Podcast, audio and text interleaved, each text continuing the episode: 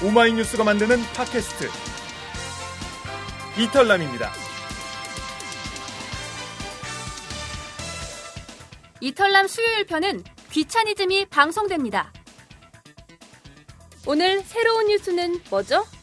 오늘의 귀차니즘은 관피아 척결 과연 대안인가입니다. 세월호 참사로 대통령이 척결 의지까지 밝힌 관료 마피아. 이들의 실태와 함께 관료 개혁의 실효성을 꼼꼼히 따져봅니다. 귀차니즘 지금 시작합니다.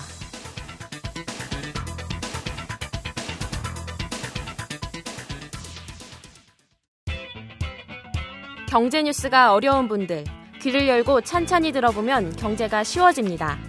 어려운 경제가 만만해지는 시간.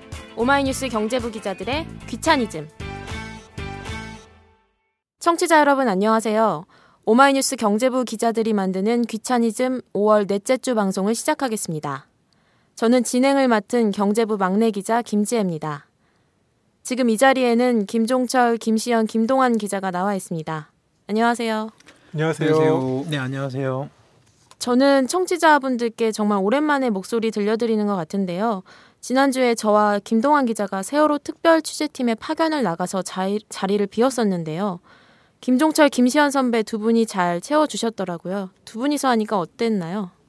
어, 저는 정답고 좋았는데 어, 떤가요 아, 네. 아, 정답 왔습니다. 네. 근데 원래 네 명이 하는 걸 두 명이 하려다 보니까 아, 되게 빡세더라고요. 정말. 예. 협동의 중요성을 다시 한번 깨닫는 방송이었던 것 같습니다. 네, 오늘 협동을 잘해서 한번 그러시죠. 네. 잘해보겠습니다. 아직도 마음이 좀 무겁지만 오늘 방송은 힘차게 한번 시작해 보겠습니다. 우선 지난 한 주 동안 경제면에 무슨 일이 있었는지 간단히 정리해 볼까요? 첫 번째 코너 경제뉴스 탑 5입니다. 첫 번째 소식입니다. 세월호 실종자 수색이 계속되고 있는 가운데 선사가 부담해야 할 세월호 인양 비용 등이 국민 혈세에서 나갈 것으로 알려져 논란이 되고 있습니다. 세월호 인양 비용이 2천억 원으로 추산되는데 청해진 해운이 가입한 보험 한도는 200억 원 정도라고 합니다. 이 밖에 수색이나 구조에 들어간 비용과 기름 유출 피해 같은 직접 피해 금액만 따져도 9,500억 원에 이른다는 분석 결과도 나왔습니다. 정부는 일단 대신 지급한 뒤 청해진 해운과 유병원 전 세모그룹 회장 쪽에 구상금을 청구할 방침인데요. 지금까지 검찰이 파악한 유 전 회장 재산 규모는 2,400억 원 정도라고 하니 국민 혈세가 나가는 건 불가피해 보입니다.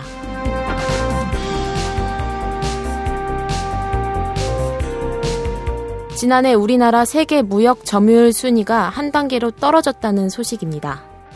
세계 무역기구가 발표한 순위에서 중국, 미국, 독일, 일본, 프랑스, 네덜란드, 영국에 이어 8위를 달리다 홍콩에 자리를 내줬는데요. 순위가 떨어진 건 1998년 외환위기 이후 처음이라고 합니다. 지난해 수입액이 5,156억 달러로 0.7% 정도 떨어진 게 원인입니다. 지난해 경상수지 흑자가 컸던 것도 수출이 많이 늘어서가 아니라 수입이 줄었기 때문이라고 하네요.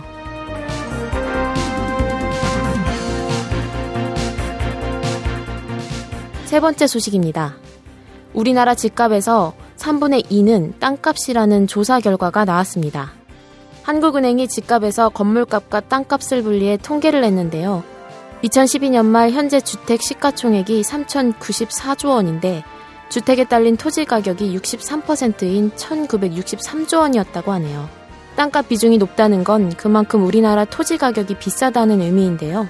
2000년 평방킬로미터당 4천억 원 정도 하던 평균 지가가 2012년엔 8,524억 원으로 2배 이상 뛰었다고 합니다.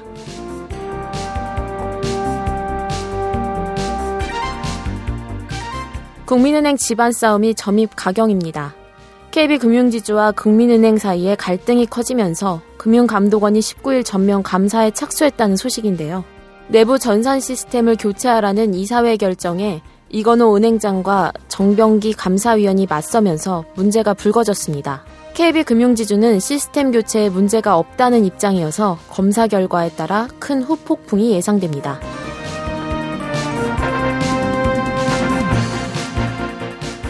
마지막 소식입니다. 20일 이통사 영업정지가 끝나면서 단말기 출고가 인하 경쟁이 한창입니다. 지난해 나온 신형 스마트폰들도 많은데요. 90만 원대 LG G2는 69만 원, 갤럭시 S4 액티브는 50만 원대로 떨어졌습니다. 갤럭시 노트 3도 협의하고 있는데 불법 보조금을 감추려는 눈속임이란 지적도 나오고 있습니다. 실제 갤럭시 노트 2는 일부 커뮤니티에서 할부 원가가 영 원에 나와 불법 보조금 논란도 일고 있습니다. 지금까지 경제뉴스 탑5였습니다.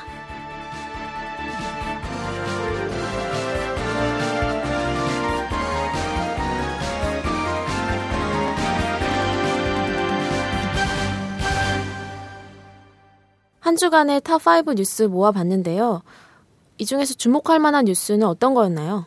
어, 단말기 가격 좀 관심 많으실 것 같은데요. 사실 8, 90만 원 하던 단말기가 거의 5, 60만 원더 떨어졌으니까 지금 1년도 안 돼서 한 2, 30만 원이 떨어진 건데요. 그만큼 이제 단말기에 보, 거품들이 많이 끼어 있었다는 증거가 되겠죠. 그리고 또 LG전자에서는 또 이번에 아예 새 단말기를 20만 원대에 내놨습니다. 그리고 지난주에 나온 펜텍이나 소니 제품도 70만 원대에 나왔고요. 이제 앞으로 이제 고가 단 8, 90만 원 넘어가는 이제 고가 단말 시대는 이제 끝났다고 봐야 되겠죠. 네, 그리고 국민은행 소식이 있었는데요. 국민은행이랑 지금 지주사가 힘겨루기를 하는 걸로 보입니다. 국민은행 측 그러니까 국민은행 시스템은 지금 IBM 메인 시스템이라는 걸 쓰고 있고요. 지금 이제 이사의 결정을 통해서 유닉스 시스템으로 바꾸겠다고 결정을 한 상태인데 지금 정병기 감사위원과 국민은행 측에서 어, 문제가 있다고 판단을 해서 금융감독원에 감, 검사를 의뢰한 상태인데 지금 국민은행 측은 행장과 정병기 감사가 문제가 있으니 원칙대로 했다는 입장이고 지주사는 어제 이제 밤에 해명 자료를 내면서 어, 시스템 교체, 그러니까 유닉스 시스템으로의 교체에도 문제가 없다, 투명하게 진행되고 있다고 밝혔는데요. 향후 이제 금감원 금감원의 검사 결과를 지켜봐야 할 것 같습니다.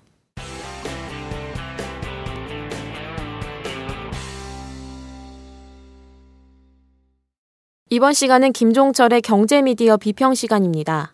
이번 주에는 박근혜 대통령의 대국민 담화를 보도하는 신문들의 모습과 함께 이건희 회장의 건강을 둘러싼 논란 등을 짚어보겠습니다. 오늘 화요일 아침자 신문들을 보니까요. 거의 모든 신문들에 박근혜 대통령 사진이 실렸던데요. 네. 저도 오늘 아침에 그 기자실에서 한 신문 20개를 이렇게 쭉 펼쳐봤는데요. 이렇게 대통령 사진이 큼지막하게 거의 같은 모습으로 거의 모든 신문에 이렇게 실린 것은 아마 그 대통령 취임 때인가요? 취임 때 말고는 처음인 것 같아요. 네, 네 정말 그렇더라고요. 그러니까 이게 신문 일면 사진을 뽑는 그 편집자 입장을 생각을 해보면 뭐 이해도 되죠. 그러니까 대통령이 눈물 흘리는 그런 모습을 뭐 쉽게 볼 수 있는 것도 아니고 또 이번에 그런 대통령 담화 또 뭐 대통령의 눈물 그래 가지고 여러 가지 뭐 말들도 있는데 여하튼 그런데 이제 오늘 신문들 중에 한겨레 신문만 좀 달랐어요. 한겨레 신문 일면은 똑같이 다른 신문과 같이 이제 대통령 우는 모습을 썼죠. 다른 신문들보다 크기도 좀 더 작았고 대통령 눈물 사진도 실으면서 또 그 똑같은 크기로 실종자 가족의 눈물이라는 캡션 제목을 붙여가지고 같이 실었어요 두 개를. 그래서 대통령 눈물과 실종자 가족 눈물 사진을 나란히 이렇게 실었는데 어 제가 보기에는 아마 오늘 적어도 오늘 일면 사진만 보면 한겨레가 아마 다른 신문들보다 좀 돋보이지 않았나 그런 생각도 해봅니다. 대통령 담화를 전하는 신문들도 약간씩 다른 것 같던데요. 네, 약간 톤이 좀 달랐죠. 그러니까 조중동을 포함해가지고 뭐 경제신문들 이렇게 쭉 보면 어, 대부분 박 대통령이 그 굉장히 강하게 얘기한 국가 개조 그쪽에 좀 초점을 맞춘 논조 기사들이 좀 많았고요. 뭐 그 이번 담화 주요 내용 중에 하나가 이제 그런 해안 해안 경찰청 해양 음, 해양 경찰청 해체 뭐 이런 거 하고 그다음에 안행부 뭐 그다음에 음, 그런 주요 부처 기능을 크게 뭐 줄이고 뭐 사실상 뭐 축소 뭐 그렇게 했다고 나오는데 이런 어떤 정부 부처 대수술 이런 부분들이 중요하긴 하지만 과연 그 이런 정부 부처 대수술과 함께 세월호 참사가 또 반복 되지 않 어, 반복되지 않을 수 있나 뭐 그러니까 이런 정부 부처 대수술로 인해서 과연 이런 그 또한 이런 참사가 어 막을 수 있나 이런 거하고 또 다른 문제이기도 하고요. 네, 그렇죠. 그냥 신문만 보면 박 대통령이 눈물을 흘리면서 앞으로 이제 잘하겠다, 믿어달라는 것으로 보이던데요. 네, 그렇게 보이죠. 이번 담화를 보면 또 자신의 책임이다 이렇게 사과도 했지만 솔직히 그 진정성에 대해서는 어떨지 좀 판단이 좀 다른 것 같기도 하고요. 어, 대통령은 여러 이야기를 대통령은 여러 이야기를 하고 결단을 내렸다고 하지만 어, 과연 이번에 내놓은 대책이 야당이나 뭐 시민사회 이쪽 얘기를 얼마나 많이 듣고 물론 어, 유가족들 만나기도 했죠. 여튼 그런 야당 그런 반대편 쪽의 사람들의 얘기를 얼마나 많이 듣고 어, 반영이 됐는지 이 부분도 좀 평가를 해야 될 것 같고요. 어, 뭐 정부 부처 없애고 뭐 여기저기 뭐 떼었다 갖다 붙이고 뭐 개혁하겠다고 했지만 청와대 이런 책임론 이런 부분들도 좀 빠져 있잖아요. 그러니까 언론들 입장에서 보면 이런 대통령 자세를 좀 더 비판해야 하지 않느냐 이런 뭐 좀 개인적인 아쉬움도 있었습니다. 그렇군요. 이번에 이제 이건희 삼성 회장의 건강을 둘러싼 언론들의 보도를 볼까요?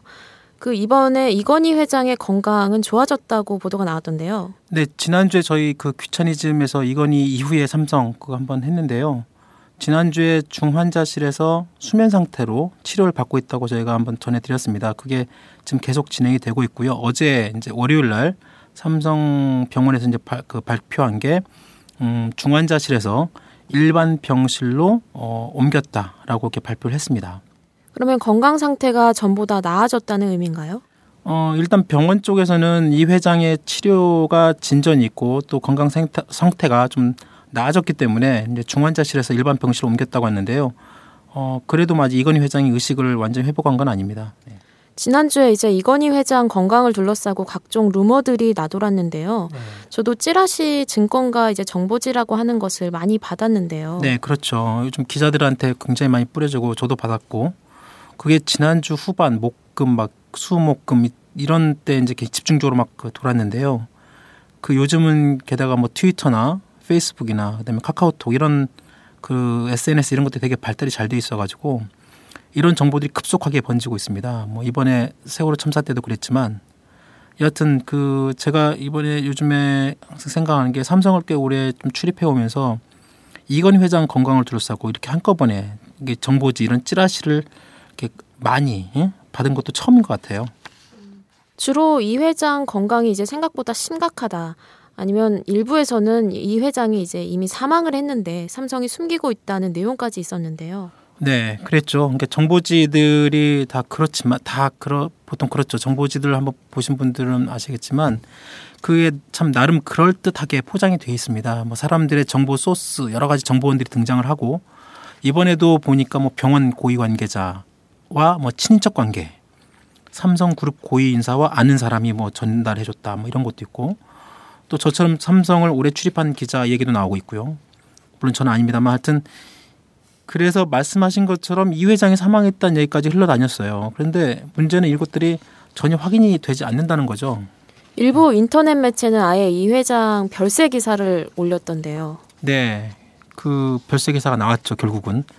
어, 그 뭐 저희가 구체적으로 그 해당 매체를 언급하기는 좀 그렇지만 그 매체가 아, 특종이라고 하면서 이제 이 회장 별세 기사를 올렸죠. 그리고 어, 저도 뒤늦게 이제 그걸 확인을 했는데 그 기사를 좀 뒤늦게 나중에 봤죠. 그, 그 기사를 보니까 뭐 이 회장의 사망을 적어도 어, 그런 기사를 쓰려면 추정을 할 만한 어떤 근거나 최소한 병원 또는 뭐 가족 또 삼성그룹의 뭐 인사 뭐 이런 적어도 약간의 그런 코멘트나 어떤 언급 이런 게 있어야 되는데 전혀 그런 게 없었어요. 그냥 그냥 단순히 아 별세했다 이렇게만 나왔던데 기사가 음 저는 개인적으로 하여튼 그런 사람의 생명을 다루는 기사를 쓰면서 어 이렇게 좀 최소한의 기사 요건도 갖추지 못한 것을 보고 좀 안타까웠고요. 문제는 이제 그 내용이 트위터나 카톡으로 굉장히 급속하게 확산이 됐어요. 그래서 저도 뭐 기사를 쓰면서 저한테도 뭐 엄청나게 전, 전화를 하고 확인 전화도 하고 막 그랬는데 어 물론 저희들도 이제 출입 기자니까 당연히 그런 여러 경로를 통해 또 확인을 해야 되잖아요. 그래서 결 뭐 본인 우리도 그 기자들도 최종적으로는 그 확인이 안 됐지만 이제 결국 월요일에 어제 삼성이 이제 해당 그 매체를 상대로 정정 보도 청구서를 보냈다고 하더라고요. 그리고 또 어제 그 삼성병원 쪽에서 서울병원에서 이제 그 이 회장의 건강 상태를 다시 한번 또 오픈을 하고 일반 병실로 옮겼다. 그러면서 이제 지금 정보지는 뭐 거의 유통이 좀 안 되고 있는데 또 언제 또 유통될지 또 모르죠. 뭐.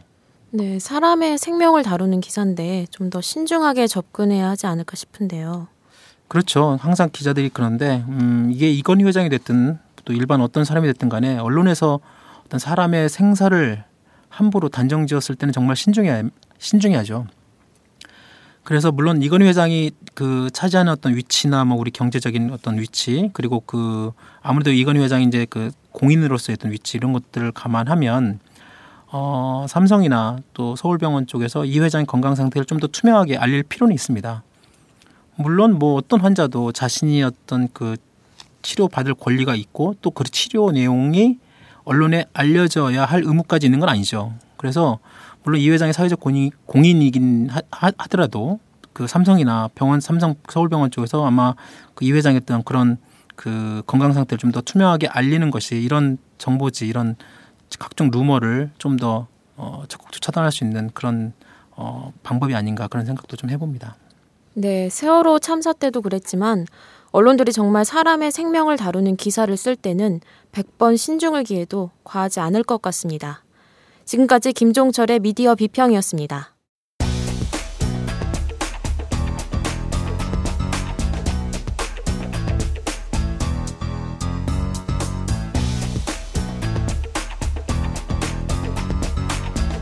귀를 열고 찬찬히 들어보는 economic 프리즘.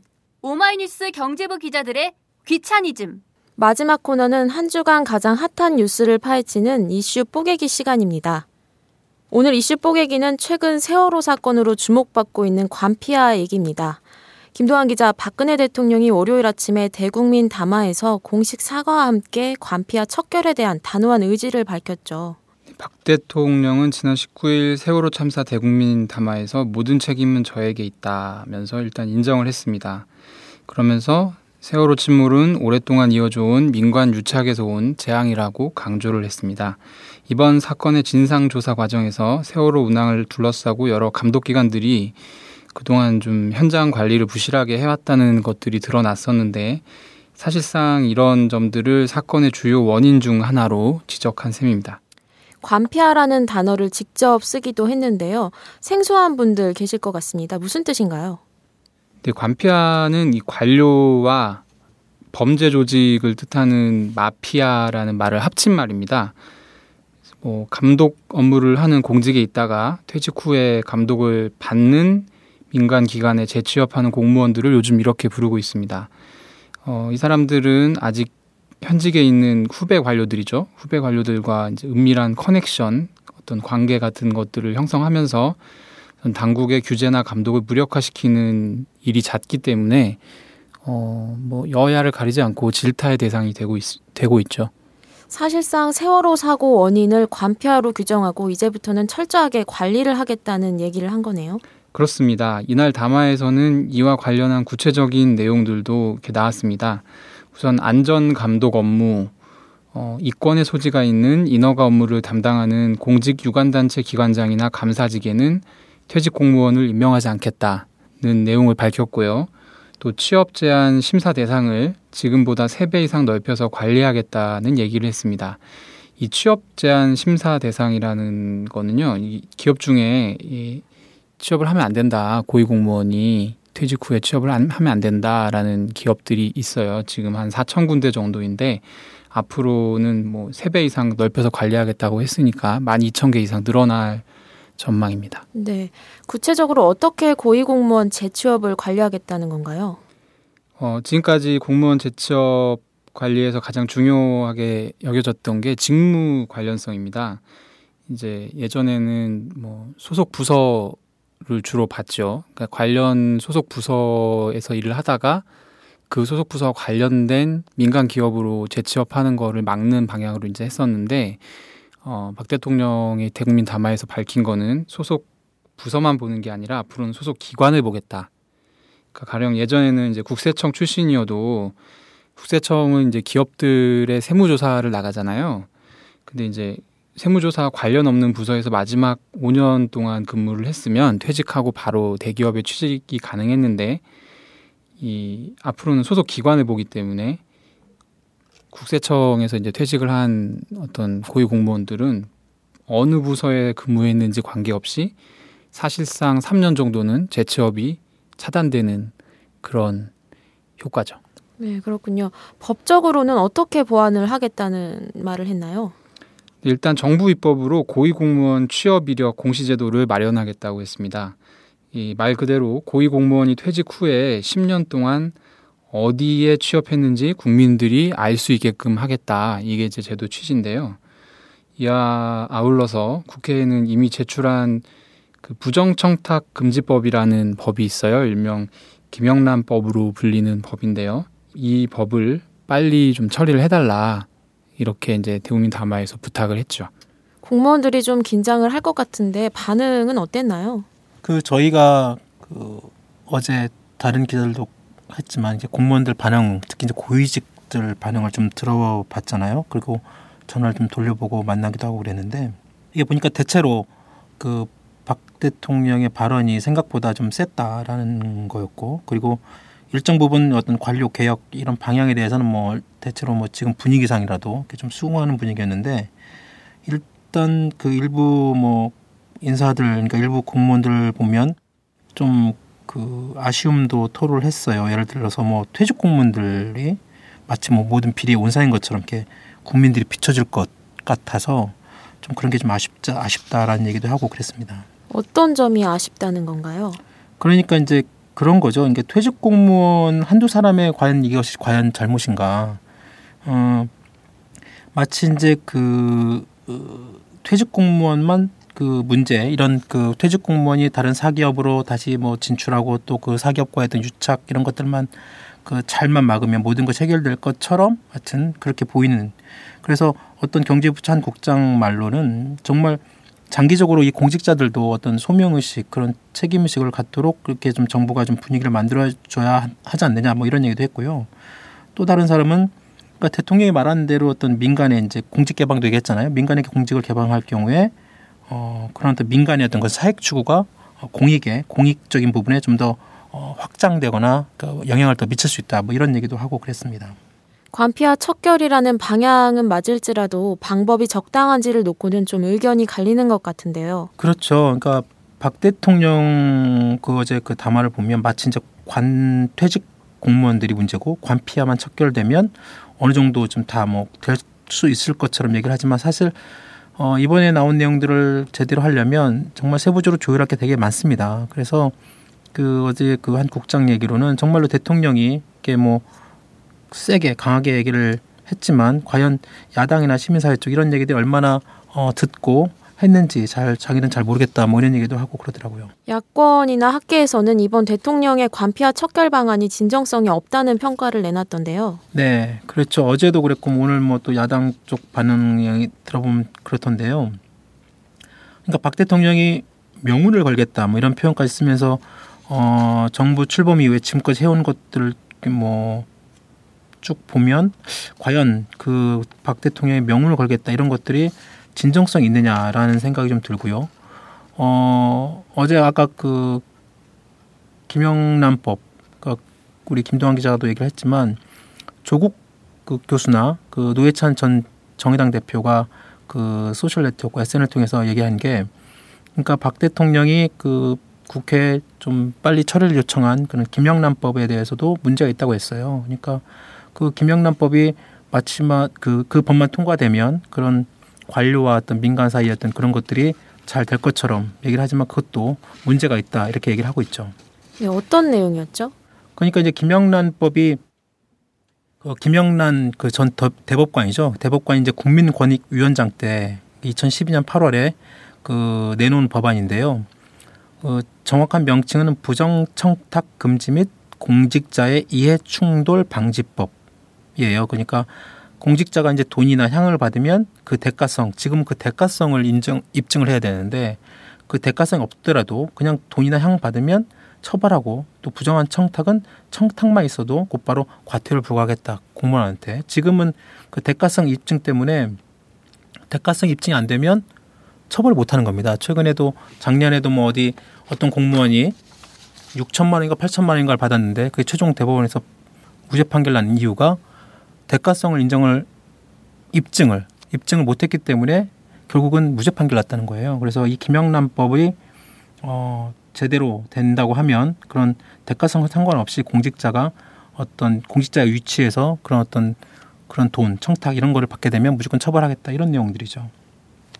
근데 이제 이게 작년 8월 달에 박근혜 정부가 출범하면서 이 법을 어, 일부 손을 봤죠. 그래서 그 대가성 이런 부분들이 좀 빠지, 빠지면서 이게 이제 그 이 법이 과연 실효성이 있나 이런 얘기까지 나오기도 있고 그렇죠. 네. 정확하게 어떤 부분이 약화가 됐나요? 그러니까 이제 그 아까 말씀드린 것처럼 공직자가 금품이나 향응을 받으면 그 직무 관련성, 지금은 대가성, 직무 관련성 이걸 연결해야 되는데 직무 관련성 불문하고 원래 그 김영란법에는 그 형사처벌할 수 있도록 돼 있는데 그 박근혜 정부가 이 직무 관련성이 있는 경우 이 부분을 갖다가 제한을 했습니다. 이렇게 되면 직무 관련성을 입증해야만 처벌이 가능하기 때문에 이게 만만치 않은 거죠. 그래서 노회찬 전 대표가 이거는 김영란법이 아니라 박근혜 그 박자를 따서 박영란법이다 이렇게 뭐 비꼬기도 했는데요. 글쎄요. 하여튼 어, 법이 분명히 후퇴한 건 사실입니다. 네. 음, 저도 진정성이 중요하다고 생각하는데요. 이 진정성을 보려면 평소 이 정부가 어떤 생각을 가졌는지 따져볼 필요가 있습니다. 사실 관피아 중에서 가장 많이 주목받았던 게 이제 뭐 모피아라든지 금피아, 금융계 금피아가 많이 문제가 됐었는데 정부가 세월호 사건 전에도 그 금피아 대책을 내놨지만 사실 비판을 많이 받았잖아요.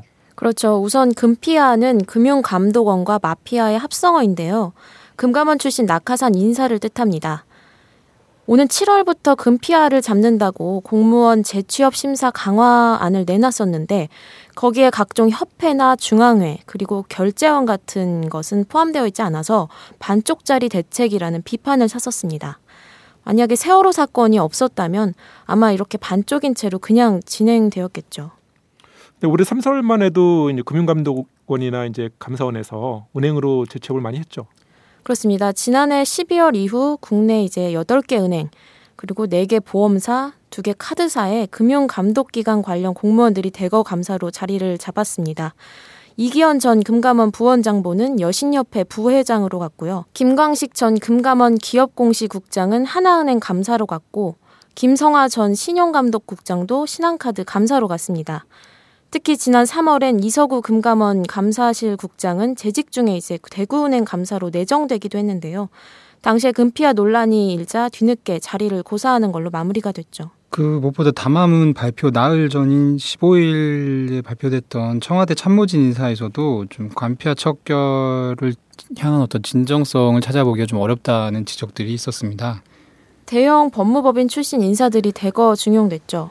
네, 이게 회전문 인사에 대한 비판도 그 담화문에 담겨 있었는데 이 참모진 인사가 전형적인 회전문 인사라는 평을 듣고 있어요. 그 공직에서 퇴직한 이후에 억대 연봉을 받으면서 이제 법무법인으로 스카웃됐던 사람들이 청와대 핵심 인사로 대, 대거 다시 이제 들어오게 되면서 어떤 대통령이 강, 조했던 그런 관피와 척결하고는 좀 결이 다른 행동이 아니냐 이런 얘기들이 나왔죠. 예, 이번에 그 대형 법무법인이라고 썼지만 그 거기가 김현장 아니에요? 김현장 도 있고 네. 태평양도 네. 있고 뭐. 그 출신 쪽에 그러니까 법관이었다가 김현장에 갔다가 갔다가 다시 또 청와대로 들어가는 그 그러니까 회전문 인사라는 전형적인 그러니까 특히 이 법무법인들 그게 김현장, 태평양, 광장이라는 여러 가지 우리나라 3대 법무법인들 이 사람들도 참 만만치 않은 권력 중의 하나입니다. 특히 김현장 같은 경우에. 네. 네. 청와대발 낙하산 논란도 이제 같은 맥락으로 바라볼 수 있는 문제죠. 그 이게 관피아의 핵심이 뭐냐면 그 일단 자기 식구, 자기 밥그릇 챙기기로 원래는 그 기관이 해야 하는 일인데 그거를 제대로 못할 때 문제가 발생하는 거거든요. 근데 이런 관점에서 봤을 때 사실 가장 비판받아야 될 사람 중 하나가 바로 박근혜 대통령입니다. 왜냐하면 이제 뭐 자료가 말해주고 있어요. 박근혜 정부 출범 이후 지금까지 선임된 공공기관장이 총 153명인데 그 중에 이제 그 직무와 별 직무와 별 관련이 없는 어떤 상급 부처나 정치권 인사, 대통령 측근 뭐 이런 사람들이 이제 낙하산으로 내려간 경우가 전체 49%거든요. 75명이 이제 이런 케이스에 해당이 됩니다. 그리고 정작 뭐 해당 공공기관의 상급 부처 그러니까 뭐 관피아죠. 뭐 해수부에서 해수부 관련 단체로 내려가고 국토부에서 국토부 관련 단체로 내려가고 이런 거는 뭐 한 51명밖에 안 돼요. 그 진짜 예, 좀 문제가 되는 거는 오히려 그 대통령이 지금 낙하산 인사를 전혀 개선을 하지 않고 있다. 이 점이 사실 지금 관피아 비판하는 논리로 보면 더 문제죠. 그 요즘 그 방송통신심의위원장 내정 논란이 좀 불거졌는데요. 그 박효종 서울대 윤리교육과 명예교수가 이제 내정이 됐는데 이 사람이 그 뉴라이트 출신의 이제 친박 인사를 꼽힙니다. 그 최근 청와대가 이제 KBS 세, 그 세월호 참사 보도에 어떤 지침을 줬다. 이제 그런 의혹이 나오고 있는 와중에 이런 측근 인사를 그 내정하는 걸 보면 그 박근혜 대통령이 과연 이제 관피와 척결 의지가 있나, 있나 그렇게 보긴 좀 어려울 것 같습니다.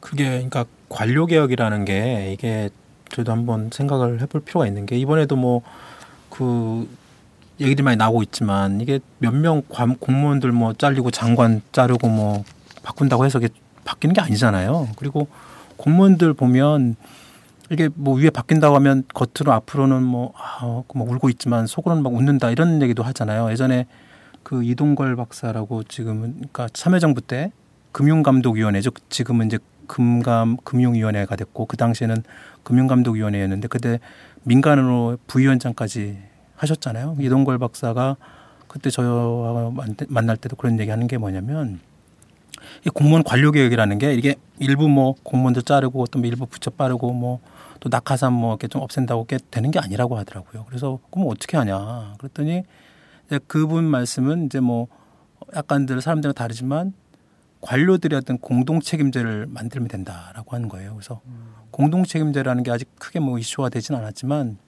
그러니까 어떤 사안에 대해서 책임을 같이 지게 하는 거죠. 그러니까 뭐 어떤 사안이 됐든 어떤 뭐 프로젝트가 됐든 아니면 어떤 뭐 정책이 됐든 그래서 뭐 그 정책 문제가 생기면 그 해당 관료 관련된 뭐 장차관이 됐든 아니면 뭐 부처 국장이 됐든 과장이 됐든 같이 함께 공동 책임을 묻고 또 같이 그에 대한 어떤 그 인센티브나 아니면 그런 거 묻게 되면 공무원들이 위아래로 철저하게 뭐 이렇게 안 한다는 거죠. 그래서 그런 것들이 우리나라 제도적으로 전혀 뭐 준비가 안 돼 있고 그래서 이동골 박사도 자기도 그 직접 민간에다가 그런 관료 사를 체험을 해보니까 아 이게 뭐 민간 한두 명 집어넣고 아까 뭐 민간 개방도 나왔잖아요. 민간 개방 그다음에 뭐 그게 한두 명 민간 개방하고 뭐뭐 뭐 사람들 뭐 자르고 그렇게 해서는 절대 안 된다. 뭐 이런 얘기도 하더라고요. 저는 또 이제 관피아가 이 협회나 무슨 다른 사기업으로 가는 것도 문제지만 이게 결국은 이제 정관이업 문제거든요. 그러니까 그 사람들 어떤 능력이나 어떤 전문성을 보고 데려간다고 하면 누가 뭐라고 하겠습니까?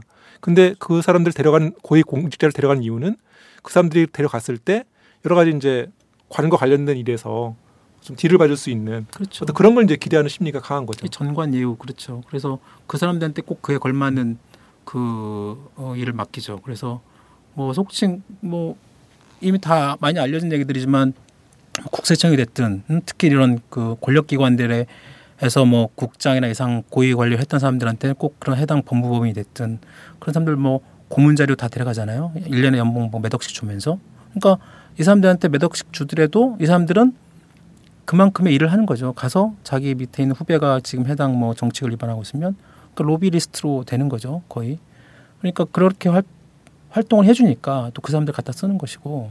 그러니까 뭐 물론 일부 공무원들 어제 뭐 저희 통화할 때도 했지만 사실 이렇게 전문성 있는 공무원들도 있죠. 굉장히 깨끗하고 그분들은 30년씩 정말 국민 세금을 통해 자기의 어떤 전문성을 키워가지고 공직 그만두고 돌아가면 솔직히 요즘은 뭐 50대 후반이면 공직을 그만두잖아요. 그러면 솔직히 뭐 이모작 삼모작 해가지고 되게 젊잖아요. 그러니까 충분히 일을 하실 수 있죠. 어디 가든. 그래서 그런 분들 입장에서 보면 야, 국민 세금으로 한 20년, 30년 전문성을 쌓아놓은 것들을 그냥 야 무조건 회전문 안 된다 가지고 딱 자르고 아무것도 못하게 하면 그것도 어떻게 보면 약간의 뭐, 그뭐 손해 내지는 뭐 우리 그 국가 차원에서 좀 손실이 될 수 있잖아요. 그래서 그렇죠.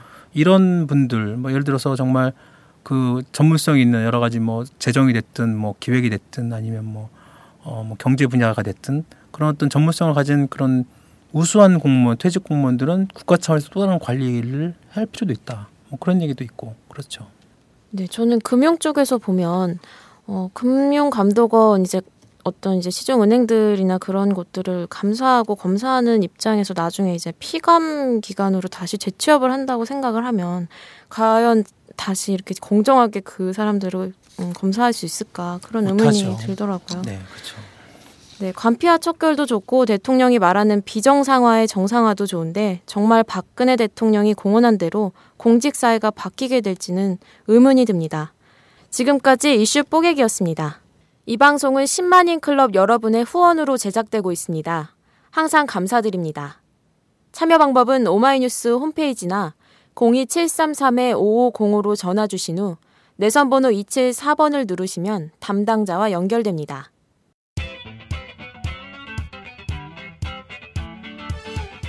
이털남 시즌3 수요일 순서 경제부 기자들이 만드는 귀차니즘 5월 넷째 주 방송을 이것으로 마치겠습니다.